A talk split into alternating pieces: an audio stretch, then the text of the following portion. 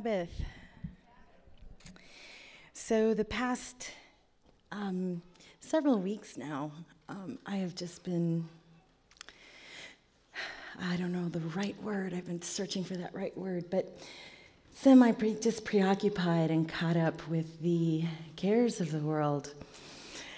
And yeah, and just, wow, just feeling overburdened. Um, but finding hope and being able to praise God because He is coming soon. And the question is are you ready for Jesus to come?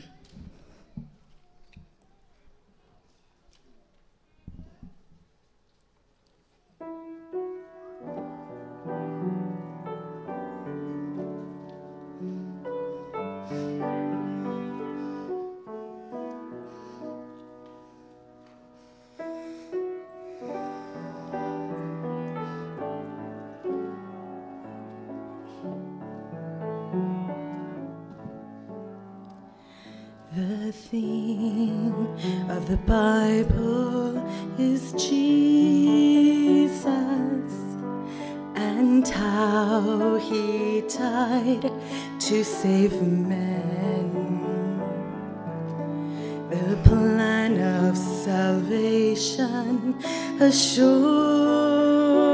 us he's coming back again. Are you ready for Jesus to come? Are you faithful in all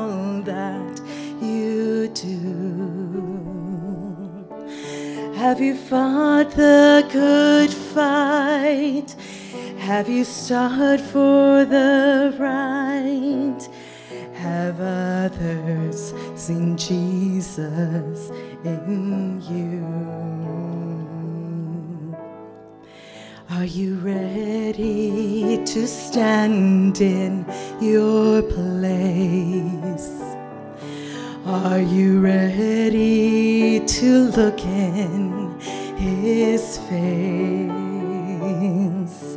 Can you look up and say, This is my Lord? Are you ready for Jesus to come?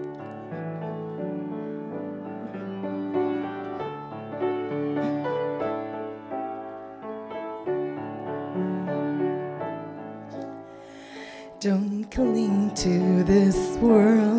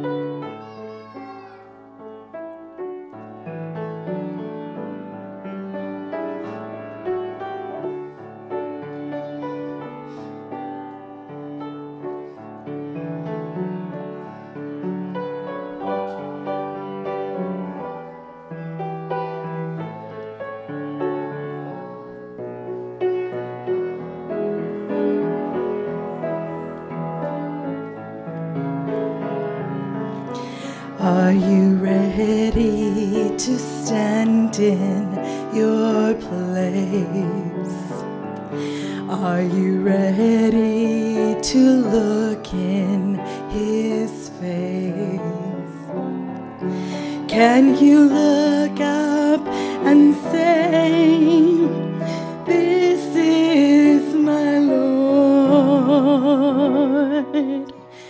Are you ready for Jesus? He's coming again. Are you ready for Jesus Are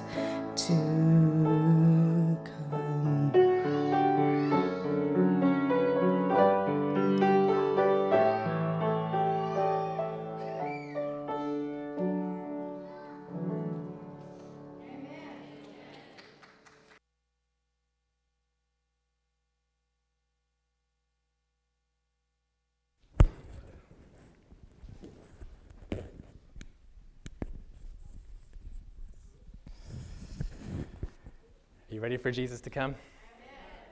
Uh, thank you, Clary. Um, hmm.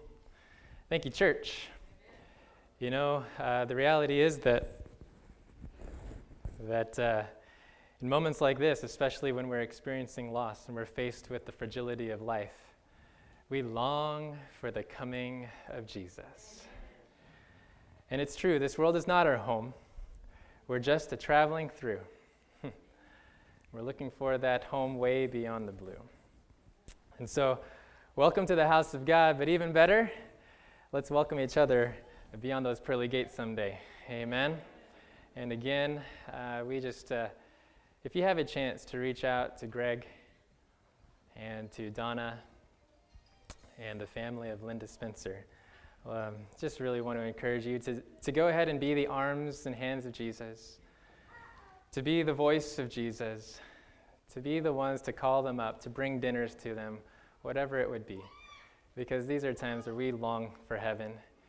And there are times when our compass is just kind of thrown off kilter, and we need people around us to help us steady ourselves. So let's be the family of God to each other, okay? We're going to start a new sermon series today, and it'll kind of continue throughout the summer months. The ser- sermon series is called Let Him Hear. It's based on the messages to the seven churches in the book of Revelation. And that's where we're going to be kind of going through it at snail's pace starting today. And maybe you've studied the book of Revelation. Amen. We're just off of the, uh, the Revelation of Hope seminar. What a powerful experience that has been.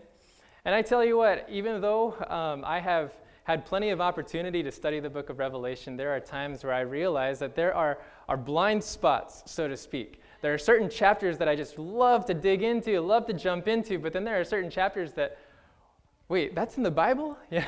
I don't have, have you had that experience? Yeah, and so sometimes we overlook, sometimes we overlook the messages to the seven churches, which are just in the first three chapters of Revelation. We look at those and we say, oh, those were for real people, real churches in that day. And we kind of wonder, well, I'm glad that they heard them. Let me get to chapter 12. Anyways, and so what we're going to do is we're going to spend some time in the first few chapters of Revelation because each of those messages, though they are addressed to specific groups, like the church in Ephesus, or the church in Smyrna, or Pergamum, or Thyatira, or whatever, Laodicea, though they are addressed to specific groups of people with specific situations and real life circumstances, at the end of each message, it says, Let him who has ears hear what the Spirit says to the churches. So it wasn't just that Ephesus was to hear their thing and not listen in on what God was saying to Laodicea. In fact, all of the churches were to hear this word because it was what the Spirit was saying to the churches. And so, starting this morning, we're just going to introduce uh, Revelation chapter 1 and then beginning next week and thereafter, we'll go ahead and start picking apart each of those messages. Seven churches, va- vast and varying experiences, but God has a message for each and every one of us through them. You believe it? Well, then let him hear. And part one is let him hear blessed assurance. Let's bow our heads for prayer. Oh, Father, we thank you that we can gather in your house on your day gathered around your word. And Lord, right now we pray for an extra outpouring of your Holy Spirit. We know that you have something in store for each and every one of us, myself included. And God, I long, I long to encounter living bread today. So please do whatever it takes to hide us in the shadow of the cross.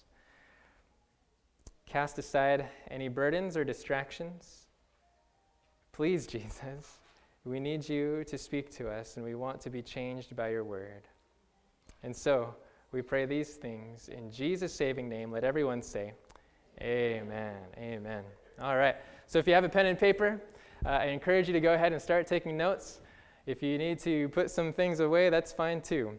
Revelation chapter 1. We're going there to the book of Revelation. Revelation chapter 1. It's the last book of the Bible. So if you've gotten to your back cover, you've gone too far. All right. Revelation chapter 1. And as we dig into this message, I, will tell you what, there is no possible way that we can pick apart every single detail and every last phrase and word, although if we could, it would take hours. but we're not going to do that to you this morning. Amen. All right. We're just going to hit on some highlights. And as we work through this chapter, we're going to start off with two blessings and then work through three assurances. Blessed assurance. So if you're there in Revelation chapter 1, verse 1, go ahead and say, Amen the revelation of beasts and dragons, lions, tigers, bears, oh my. No. All right, okay. That's not what my Bible says. I'm reading from the New King James, and it says, the revelation of Jesus Christ. Amen. Friends, when we look through these symbols and when we look through these sometimes um, mysterious phrases, we must be sure that we are looking for a revelation of Jesus Christ. Are we agreed? Amen. So let's find blessing number one as we see this revelation. In verse 3, the Bible says, Blessed is he who reads and those who hear the words of this prophecy and keep those sayings which are written in it, for the time is near. Blessing number one is a blessing for those who read, hear, and keep. Write it down. Read, hear, and keep. Nina, thank you so much for kind of emphasizing that in your, in your children's story. By the way, I saw some confused faces when you mentioned the detail about jail and bail. Okay? okay, Nina.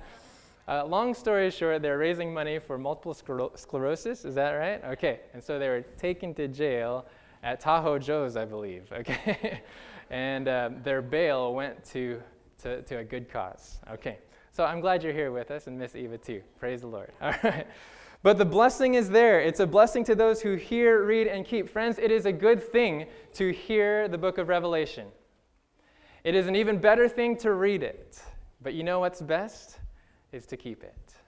Okay? The blessing is sure when we hear, read, and keep it. Let's keep going. in verse 4, what we was read for our scripture reading, John to the seven churches which are in Asia. Again, this is referring to a geographic area just kind of northwest of Palestine. So if you're looking, if you've got a big map in your mind, you've got the Mediterranean Sea right here, you've got Egypt on the south, okay? The continent of Africa, and then over here you've got Palestine, uh, Judea, etc. And as you work your way around the coast of the Mediterranean Sea and up this way towards Europe, you've got these areas called Asia Minor.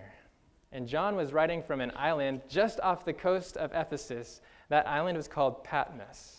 He's writing to the seven churches in Asia, and it says, Grace to you and peace from him who is and who was and who is to come, and from the seven spirits who are before his throne, and from Jesus Christ, the faithful witness, the firstborn from the dead, and the ruler of the kings of the earth.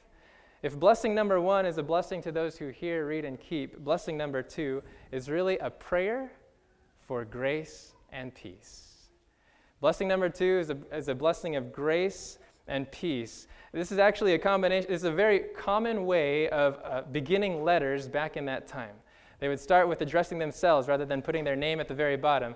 Said, Okay, I'm John and I'm writing to you, and I wish for you first and foremost grace and peace. Grace is a Greek concept, it's a, it's a concept of divine favor being extended to someone.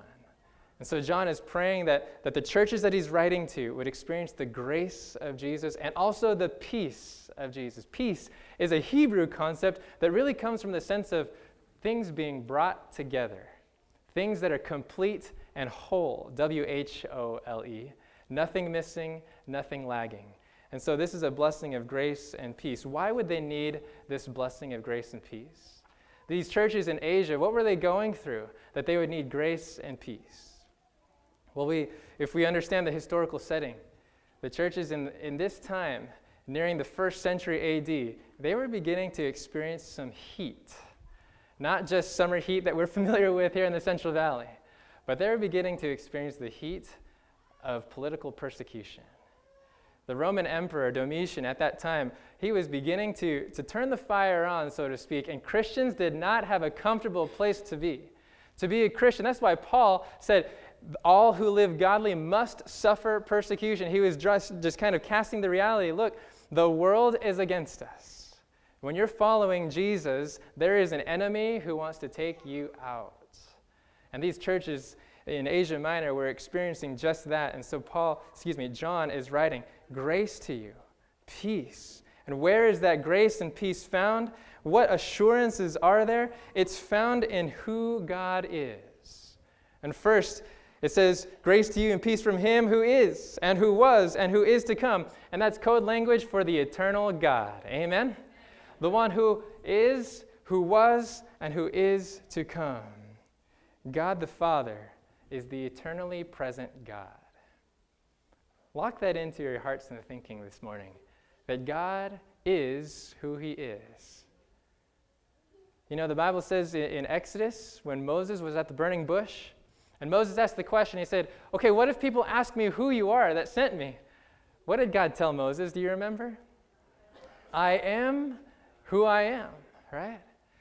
I want us to recognize that God says, I'm not just an idea who was, I'm not just a hope who will be, but I am that God who is who I am.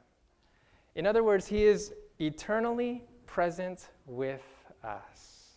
There is a way of thinking that says God is, is timeless, God is beyond space and time. He is so far distant. There is this huge gap between us and Him. And while there is a gap that's a result of sin, it's not the result of God being timeless. The Bible says that He is, and who was, and who is to come. In other words, God is eternally present. This is the God who is eternally with us. Please, friends, no matter what your circumstance, no matter what your trial and tribulation today, recognize that God is eternally with you. He is eternally with you. What else? This grace and peace comes from the one who is eternally with us. And then later on in verse 5, it says, excuse me, verse 4 and from the seven spirits who are before his throne. Seven, a number of completion. In, in other words, it's, it's indicating the complete and sufficient ministry of the Holy Spirit in your life. Friend, the Holy Spirit is the gift beyond all gifts. The Holy Spirit is the one who will satisfy all of your needs. And in verse 5, and from Jesus Christ, the faithful witness. By the way, so faithful that as he witnessed to the truth, he went to the cross. When it says he's the faithful witness, it's an indication of his faithfulness even to death. And then it says, the firstborn from the dead, that even though he was dead, he resurrected. Amen. That this is the, the risen Christ, and because of that, he is the ruler over the kings of the earth. Now, these first two blessings a blessing to, to those who hear, read, and keep, a blessing of grace and peace. It's found with three assurances, and here's the first assurance the rest of verse 5, it says this To him who loved us and washed us from our sins in his own blood, and has made us kings and priests to his God and Father, to him be glory and dominion forever and ever. Amen. Assurance number one, if you're taking notes today, assurance number one is the assurance of your past. The assurance of the past. In other words, the assurance that your past has been redeemed by the blood of the Lamb. You know your track record, and so does God. But the Bible promises that we can wash our sins in the blood of the Lamb. I love it. It says here in verse 5 to him who loved us. The New King James has it to him who loved us. Maybe your Bible says to him who loves us.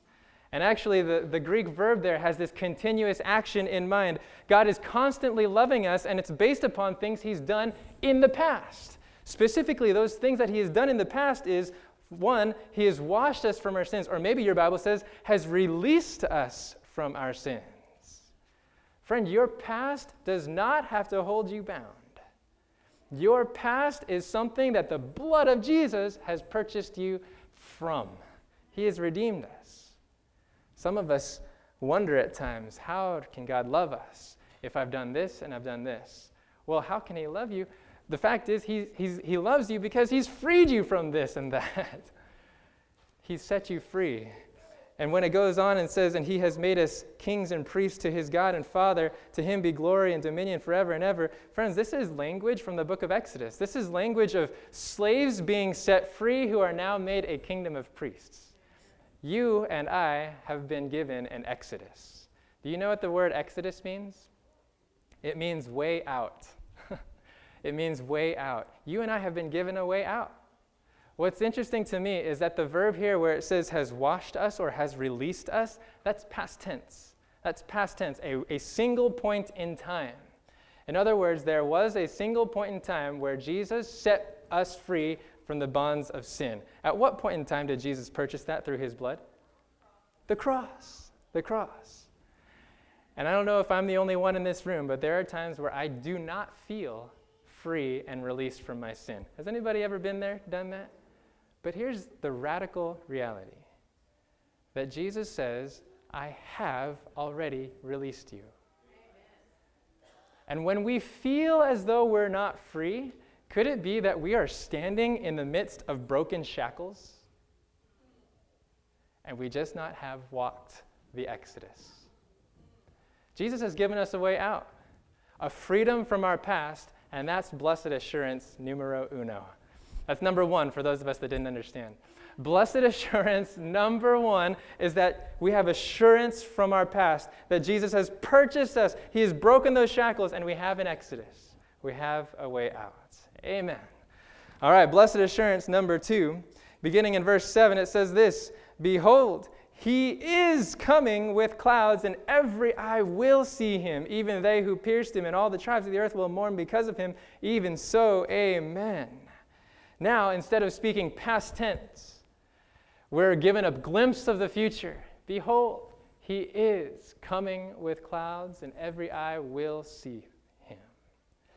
So, while blessed assurance number one is that we have an assurance from our past, now we have an assurance of our future. Okay? Blessed assurance number two assurance of the future, assurance of our ultimate destiny. It's a hope of Jesus' return. Now, I love this because it says, Behold, he is coming with what? With clouds. And I don't know what images come to your mind or what kind of significance. I, maybe your imagination just starts to try to, to draw out what shape those clouds would be. Maybe it's in the shape of, a, of an F 150, or maybe it's in the shape of a, of a Ford Mustang, or, or what. No, the, here's the thing. When the Bible says that he's coming with clouds, it's not trying to draw. Uh, like a, a chariot for us, it's actually drawing a connection to an Old Testament phrase where there is one who comes with clouds. Does anybody know who that is and where that is? It's in Daniel chapter 7, and I believe it's verse 9. In Daniel chapter, is it verse 13? Thank you. It's in Daniel chapter 7, verse 13, where it says, One like the Son of Man came to the Ancient of Days, and it, it, the picture there is that he came with the cloud. In other words, this is a picture of judgment where the Son of Man comes to the Ancient of Days. The Son of Man actually receives the kingdom and dominion. So when it says that he is coming with clouds, it's not just saying that Jesus is going to come for a nice afternoon visit. He's going to come with his kingdom to give us. There's a difference. Are we seeing the difference? Yes or no? Yeah? And so here, it's a picture of Jesus' return. It's a picture of Jesus as king, and our ultimate destiny is assured. So we have two assurances so far an assurance of the past, an assurance of the future. But the question that we often ask is what about the assurance of the present? In verse 7, it goes, excuse me, verse 8, it goes on. The Bible says, I am the Alpha and the Omega. Alpha is the first letter of the Greek alphabet, Omega is the last letter of the Greek alphabet. I am the Alpha and the Omega, the beginning and the end, says the Lord, who is, and who was, and who is to come, the Almighty. The past and the future are secured, he says. I am the Alpha, past. I am the Omega, future. I've got the bookends taken care of. But what about everything in between? You know, there's a Hebrew concept that uh, whenever there is a description of bookends, for example, in Genesis chapter 1, verse 1. In the beginning, God created the heavens and the earth. The Hebrew concept is that when you identify these bookends, that everything else in between is automatically assumed. And so when God is the creator of the heavens and the earth, guess what else He's the creator of? Everything in between. When Jesus says, I am the beginning and the end, guess what else? He is God over everything in between. Friends, we must recognize that it's not just that God gives us an assurance of the past or just that He gives us an assurance of the future. Our Savior is so powerful that He wants to give us an assurance of the present. And the assurance of the present is the assurance of Jesus' presence. You can write it down if you need to. The assurance of the present is the assurance of Jesus' presence. And here is where the vision begins in Revelation chapter 1, starting in verse 9.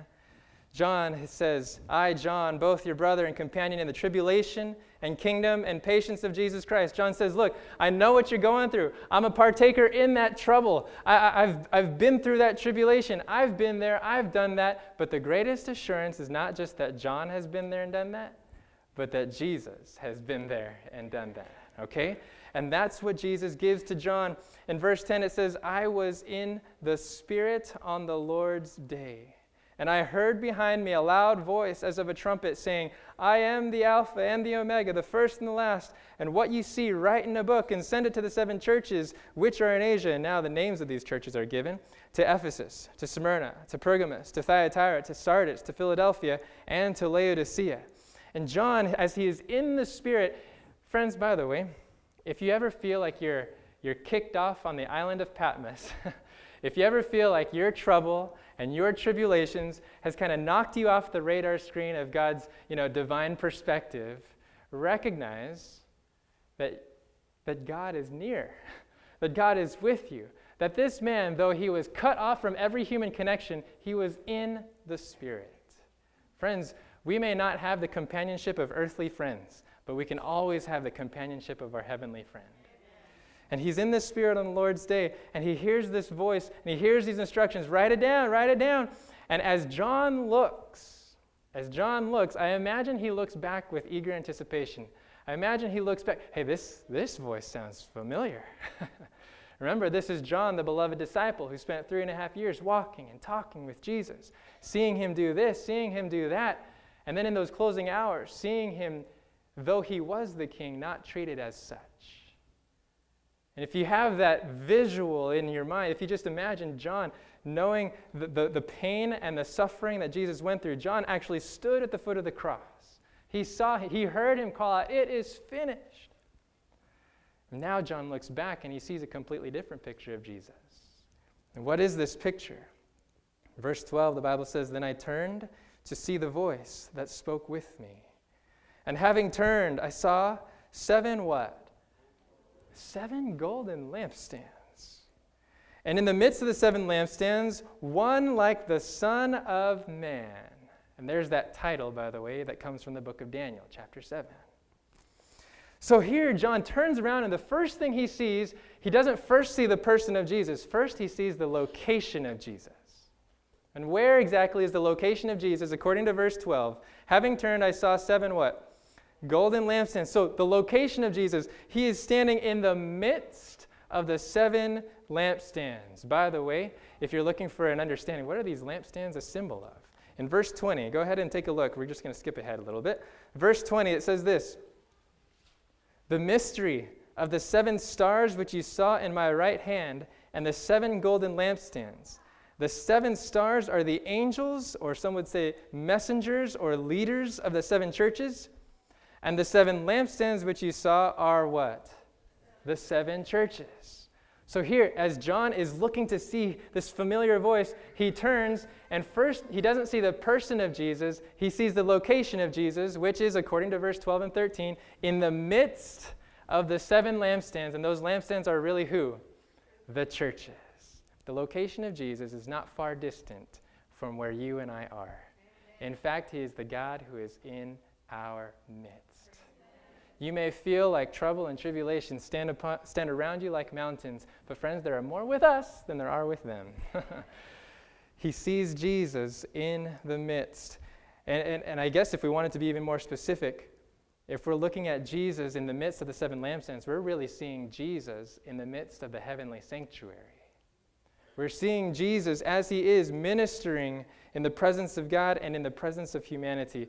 And in verse 13 it says, And in the midst of the seven lampstands, one like the Son of Man. Now notice this. He is clothed with a garment down to the feet and girded about the chest with a golden band. His head and hair were white like wool, as white as snow, and his eyes like a flame of fire. Verse 15. His feet were like fine brass, as if refined in a furnace, and his voice is the sound of many waters.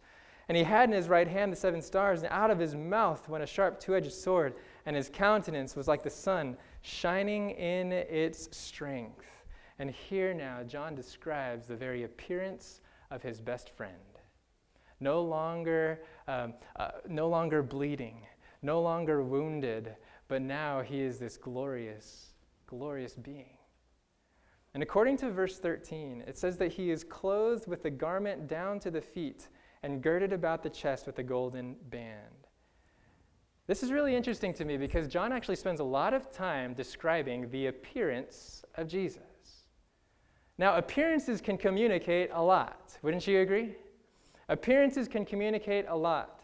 For example, if you see someone with, with, uh, with scrubs and a white coat and maybe a stethoscope around their neck, what would you assume about this individual? Yeah, they can probably take care of you physically, right? someone who's a health professional, someone who has medical expertise. Now, what if you saw someone and their appearance was dark coveralls with oil stains around their, their knees and some greasy hands? What would you assume about how they can serve you or help you? Yeah, yeah oh man, that screeching noise in my car right now, I don't know if it's the AC or just, can you help me out? Okay, so appearances can communicate a lot.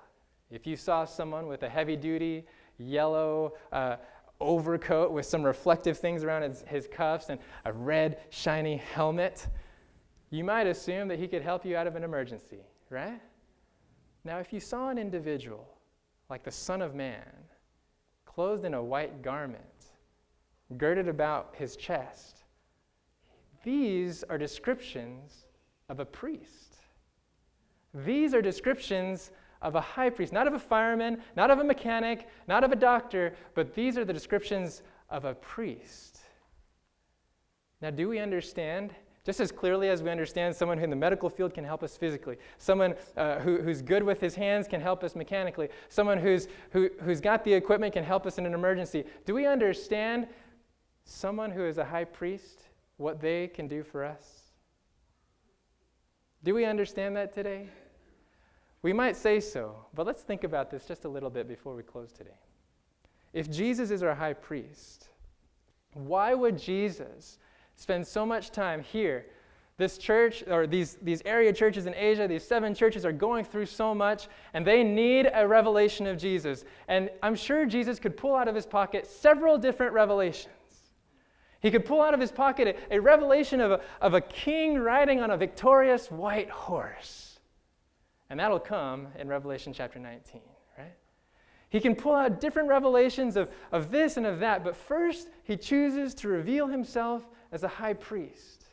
And what kind of assurance would that give a church who is struggling? He's giving them the assurance that he is the one who will make sure that their flames will not flicker out. He's giving them the assurance that there is someone who is actually watching right over their lampstand.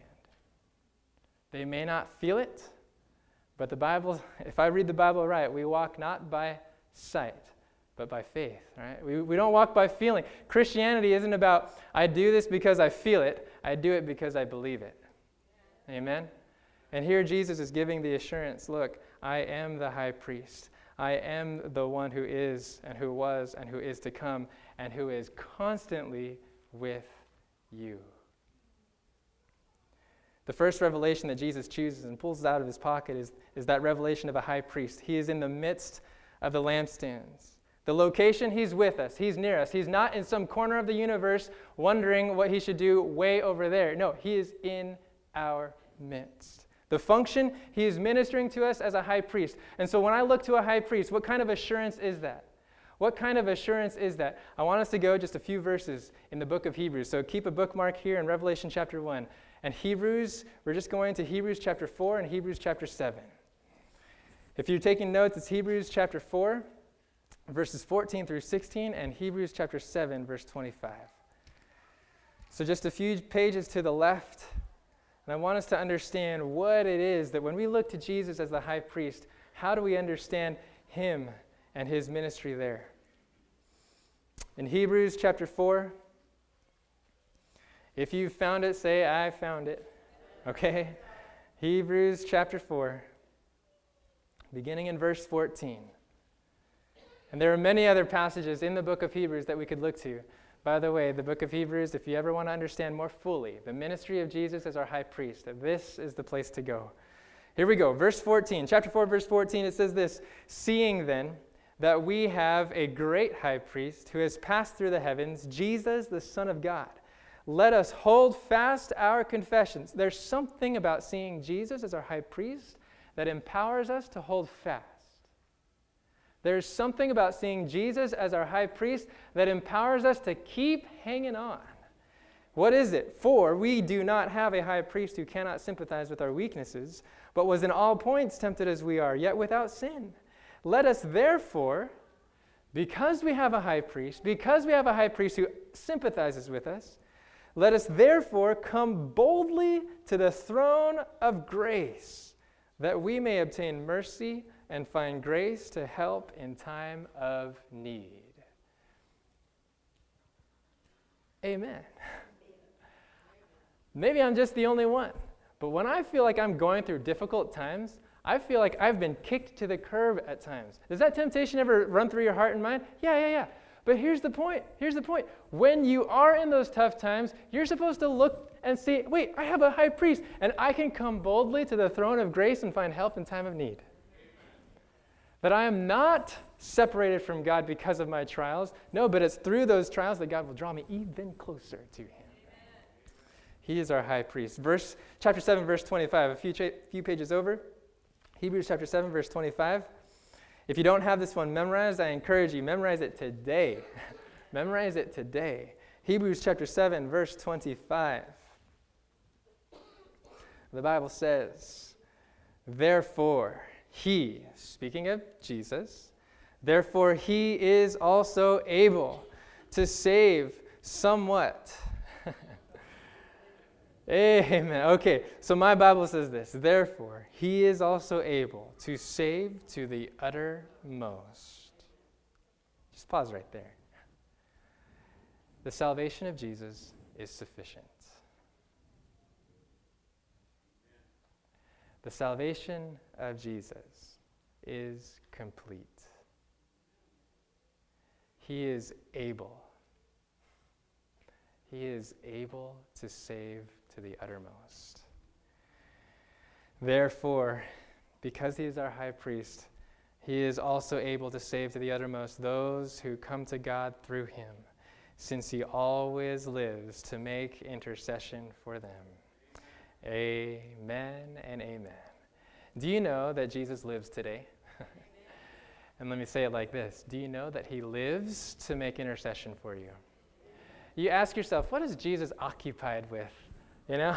What, what goes through his mind day after day, moment by moment? He is occupied with your salvation.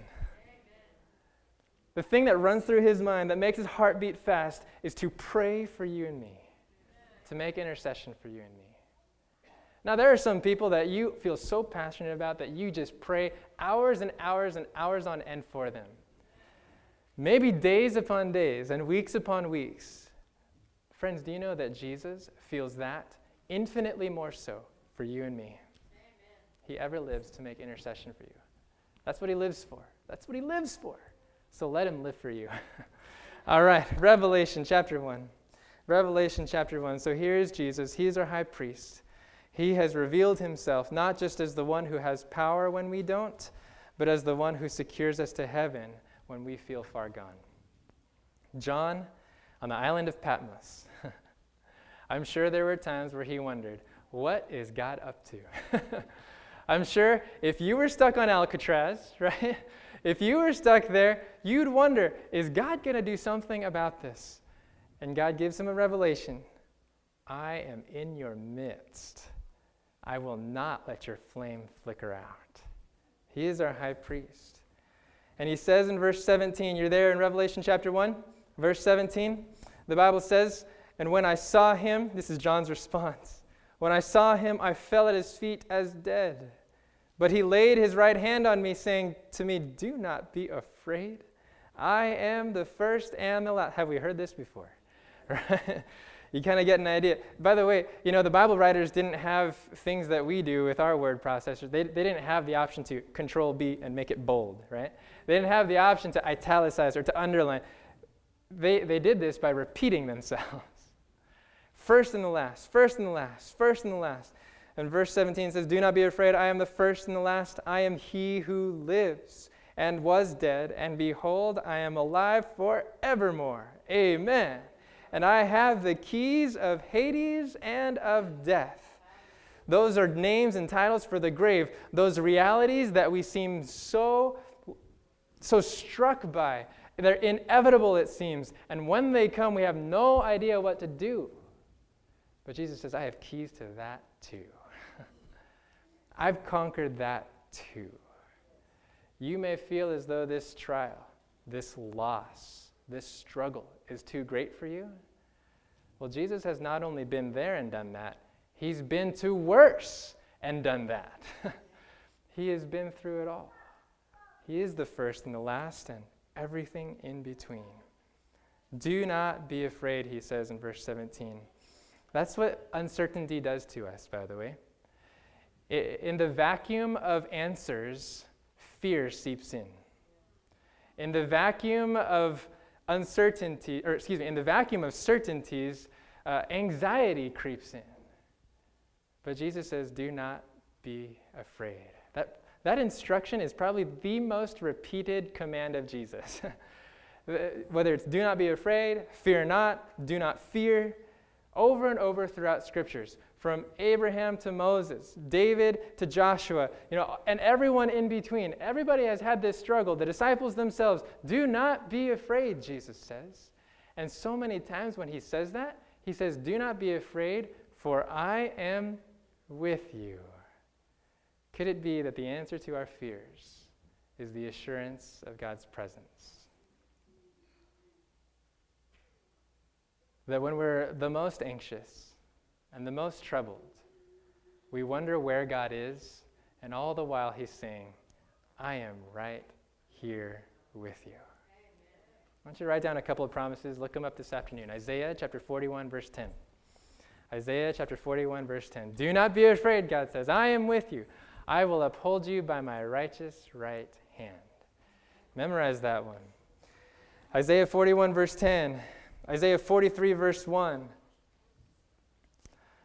in Joshua chapter 1, verse 9 Be bold, be strong, for the Lord your God is with you.